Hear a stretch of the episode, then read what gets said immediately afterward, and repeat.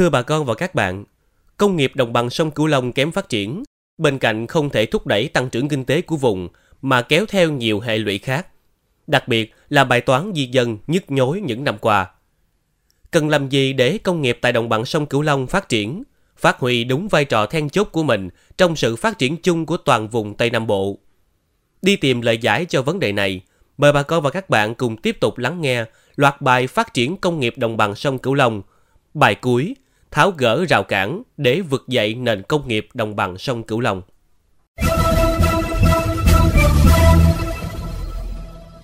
Theo đánh giá của các chuyên gia kinh tế, những năm qua, công nghiệp vùng đồng bằng sông Cửu Long phát triển chưa bền vững, sức cạnh tranh của sản phẩm không cao, cơ sở hạ tầng thương mại còn yếu, chưa đáp ứng việc hình thành và phát triển hệ thống bán buôn bán lẻ toàn vùng. Đặc biệt, năng suất công nghiệp phụ thuộc vào đầu tư của khu vực FDI. Đây chính là mấu chốt mà công nghiệp chưa thực sự bứt phá. Vì vậy, cần tháo gỡ những rào cản để công nghiệp tại đồng bằng sông Cửu Long phát triển. Đầu tiên phải nhìn nhận, điểm nghẽn lớn nhất cho sự phát triển kinh tế xã hội của toàn vùng đồng bằng sông Cửu Long nói chung và cho công nghiệp nói riêng là cơ sở hạ tầng giao thông chưa được đầu tư đúng mức.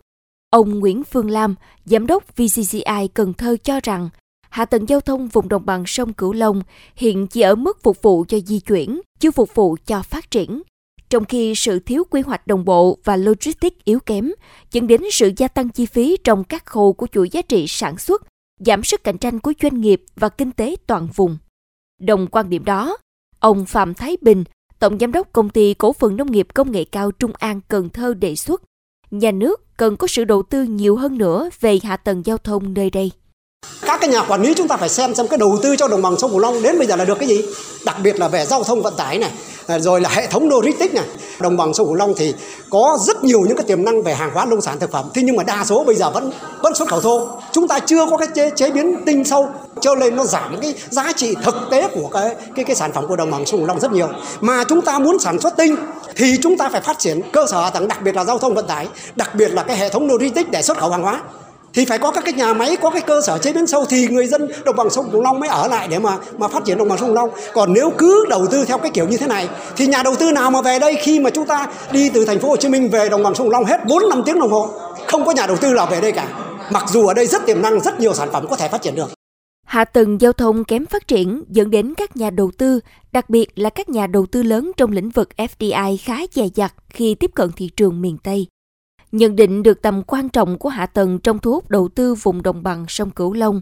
Bộ trưởng Bộ Giao thông Vận tải Nguyễn Văn Thể cho biết, chính phủ cũng nhìn nhận hệ thống giao thông vùng đồng bằng sông Cửu Long còn yếu kém, chưa tương xứng với tiềm năng và thế mạnh của vùng. Vì vậy, chính phủ giao Bộ Giao thông và các địa phương trong khu vực hai nhiệm vụ là điều chỉnh lại quy hoạch giao thông vận tải trong vùng và đặc biệt là xây dựng kế hoạch trung hạn 2021-2025 với tiêu chí là sẽ đầu tư nhiều hơn để hoàn chỉnh hệ thống giao thông của vùng.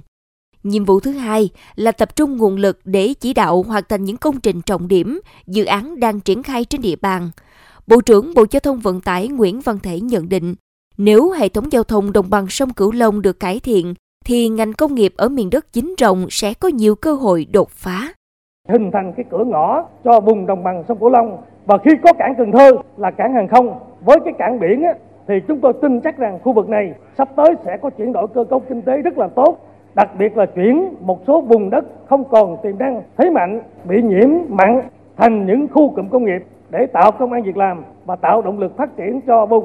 Bên cạnh giải quyết mấu chốt về cơ sở hạ tầng giao thông thì cần ưu tiên đẩy mạnh công tác đào tạo nguồn nhân lực, đặc biệt là nguồn nhân lực cho phát triển công nghiệp. Ông Đồng Văn Thanh, Chủ tịch Ủy ban Nhân dân tỉnh Hậu Giang cho biết, đào tạo nguồn nhân lực, đặc biệt là nguồn nhân lực chất lượng cao là yêu cầu tất yếu cho sự phát triển của toàn vùng nói chung và mỗi địa phương nói riêng. Ông Thanh đề xuất.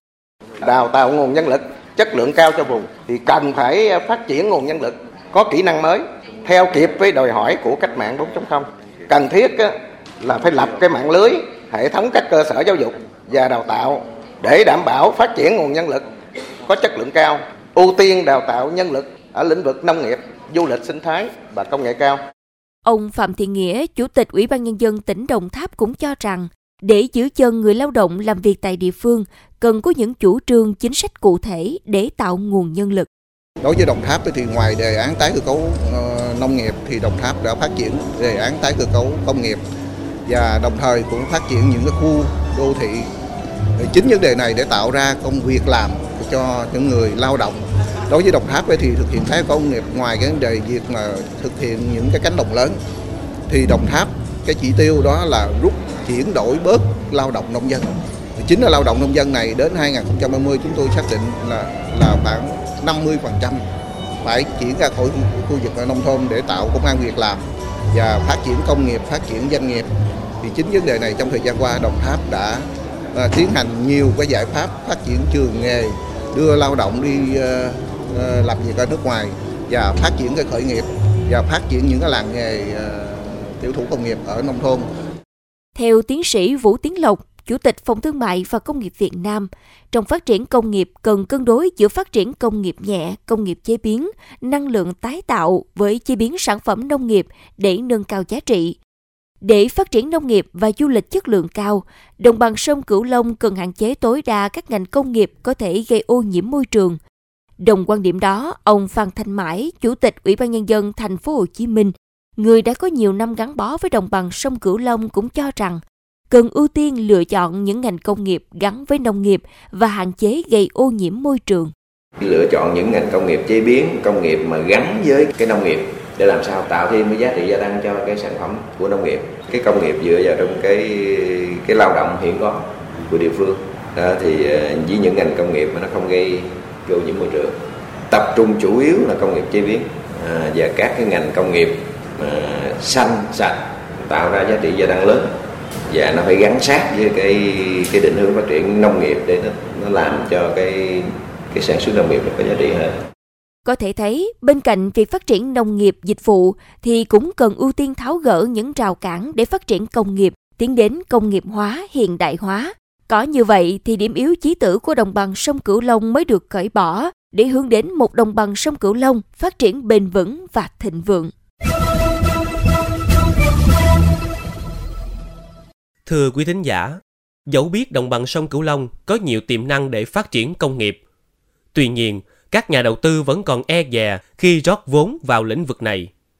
Để nền công nghiệp đồng bằng sông Cửu Long có bước phát triển đột phá, kích thích tăng trưởng toàn vùng, thì cần cơ chế đặc thù để thu hút đầu tư công nghiệp. Đây cũng chính là nội dung mà chuyên mục Góc nhìn miền Tây muốn chuyển tải đến thính giả trong phần bình luận tiếp sau đây.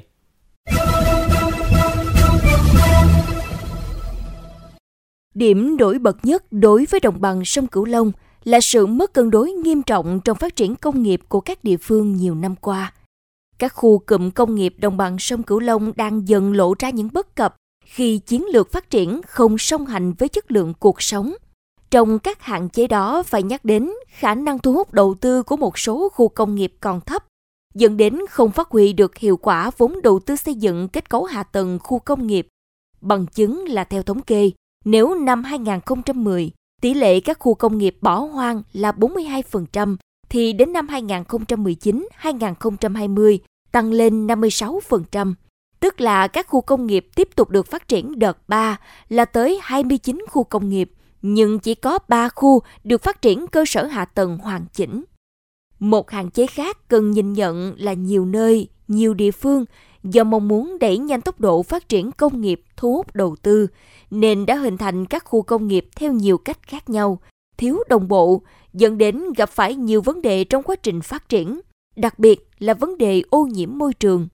Tình trạng dòng nước chuyển màu đen ngòm hay hiện tượng cá chết bất thường xảy ra thời gian qua đã phần nào phản ánh điều này.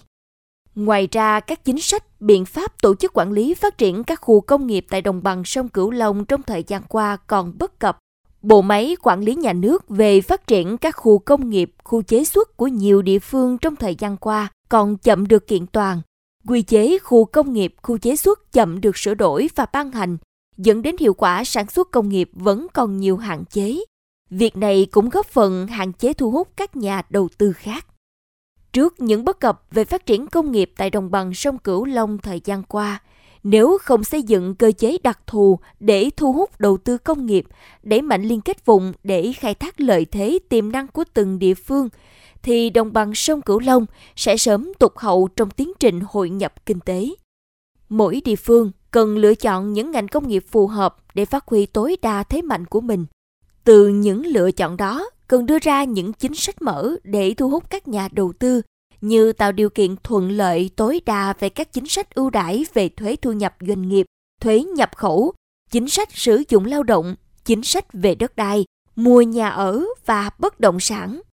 Có như vậy thì công nghiệp đồng bằng sông Cửu Long mới có thể phát triển đột phá trong tương lai và hài hòa với sự phát triển chung của cả nước.